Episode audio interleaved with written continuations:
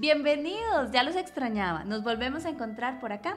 Ya estamos en el día 14. ¡Wow! El tiempo vuela. Estamos felices de recibirles. Soy Caro, la mamá de los chiquillos, y como siempre estoy con mi amiga Yami. Hola Yami, ¿cómo estás? Hola, hola. ¿Cómo va ese asiento? Ay, disfrutando cada día que va pasando hasta llegar a esta fecha especial. Hoy nos toca un cuento muy bonito. Yo siempre digo que Rodolfo el no puede faltar en Navidad, es que es súper importante. Ay, sí, es verdad, Yami. Usted ama a Rodolfo con todo su corazón. Me gustaría saber si a los chiquillos y chiquillas también les encanta como a usted. Ah, sí, ¿verdad? Lo pueden dejar en los comentarios de nuestras publicaciones en Instagram. Nos encuentran como hoy es, es hoy. Continuamos con nuestros podcasts hoy, día 14, con una peculiar historia de fantasía, que por cierto es de 1939.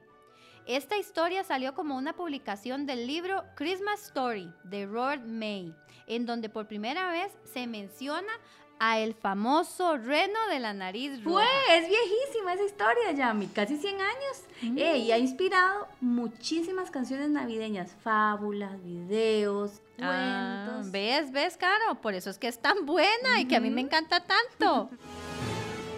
ok, ya va a comenzar la historia. Alisten galletitas, chocolate caliente, té, café y quédense hasta el final, porque ustedes ya saben, ¿verdad? Que Teacher Yami les va a hacer unas preguntas al final del cuento. Ya estamos listas. ¿Y ustedes? Iniciamos con la historia El reno Rudolf. Era una vez un reno llamado Rudolf, que por haber nacido con una curiosa y peculiar nariz roja, grande y brillante, caminaba solitario por el mundo. Los demás renos se burlaban de Rudolf. Todo el tiempo usaban frases como Pareces un payaso, tienes una manzana en la nariz. Rudolf se sentía muy avergonzado y cada día se alejaba más de la gente.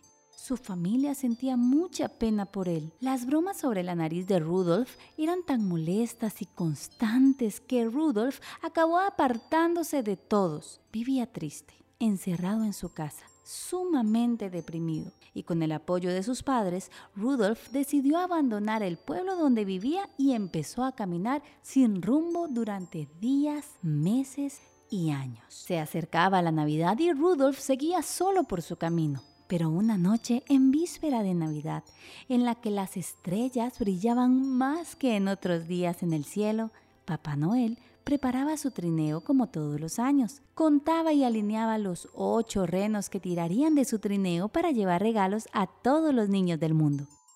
Santa Claus ya tenía todo preparado, cuando de repente una enorme y espesa niebla cubrió toda la tierra. Desorientado y asustado, Papá Noel se preguntó cómo lograrían volar en el trineo si no conseguían ver nada. ¿Cómo encontrarían las chimeneas? ¿Dónde dejarían los regalos? A lo lejos, Santa Claus vio una luz roja y brillante y empezó a seguirla con su trineo. No conseguía ver nada, no podía ver de qué se trataba, pero a medida que se acercaban, irían a encontrarse una gran sorpresa. Era Rudolf. Sorprendido y feliz, Papá Noel pidió a Rudolf que tirara él también de su trineo. El reno no podía creérselo, lo aceptó y enseguida con su nariz roja iluminaba y guiaba a Santa por todas las casas de los niños del mundo. Y fue así como Papá Noel consiguió entregar todos los regalos la noche de Navidad, gracias al esfuerzo y la colaboración del reno Rudolf. Sin su nariz roja, los niños estarían sin regalos hasta hoy. Rudolf se convirtió en el reno más querido y más admirado por todos. Un verdadero héroe de Navidad. Este fue el cuento del calendario de Adviento, que yo te cuento contento. Ok chicos, vamos a ver qué tanta atención pusieron a esta super historia. Vamos con la primera. ¿Por qué los demás renos de Papá Noel se burlaban de Rudolf?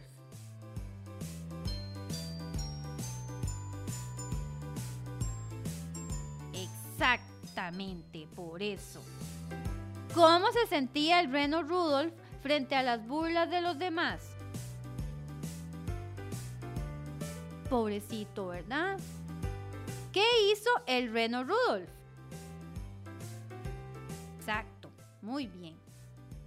¿Qué pasó con el tiempo cuando Papá Noel preparaba su trineo? Sí, muy bien. ¿Qué vio Papá Noel a lo lejos?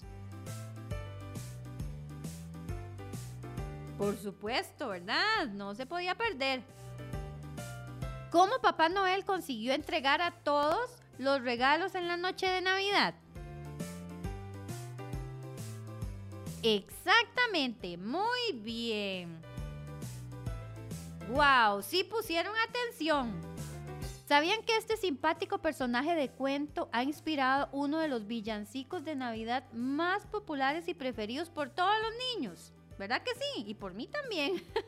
Después de escuchar su historia, ¿qué mejor plan que ponerle música y ponerse a bailar? ¿Les parece?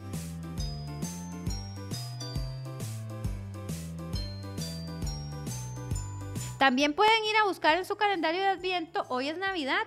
Ahí van a encontrar una hermosa manualidad. A Caro y a mí, igualmente que la vez pasada, nos encantará poder ver todas esas obras de arte en las redes sociales. Vayan, las suben, díganles a sus papás, nos etiquetan para que los podamos ver.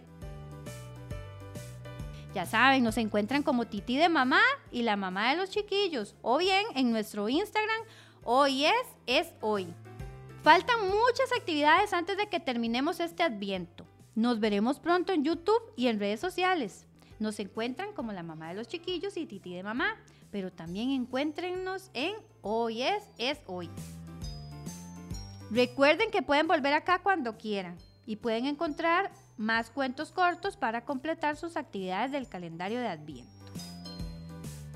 Nos escucharemos el día más esperado de todos, el 25, para que juntos podamos reflexionar y hacer una oración en donde todos diremos, hoy es Navidad.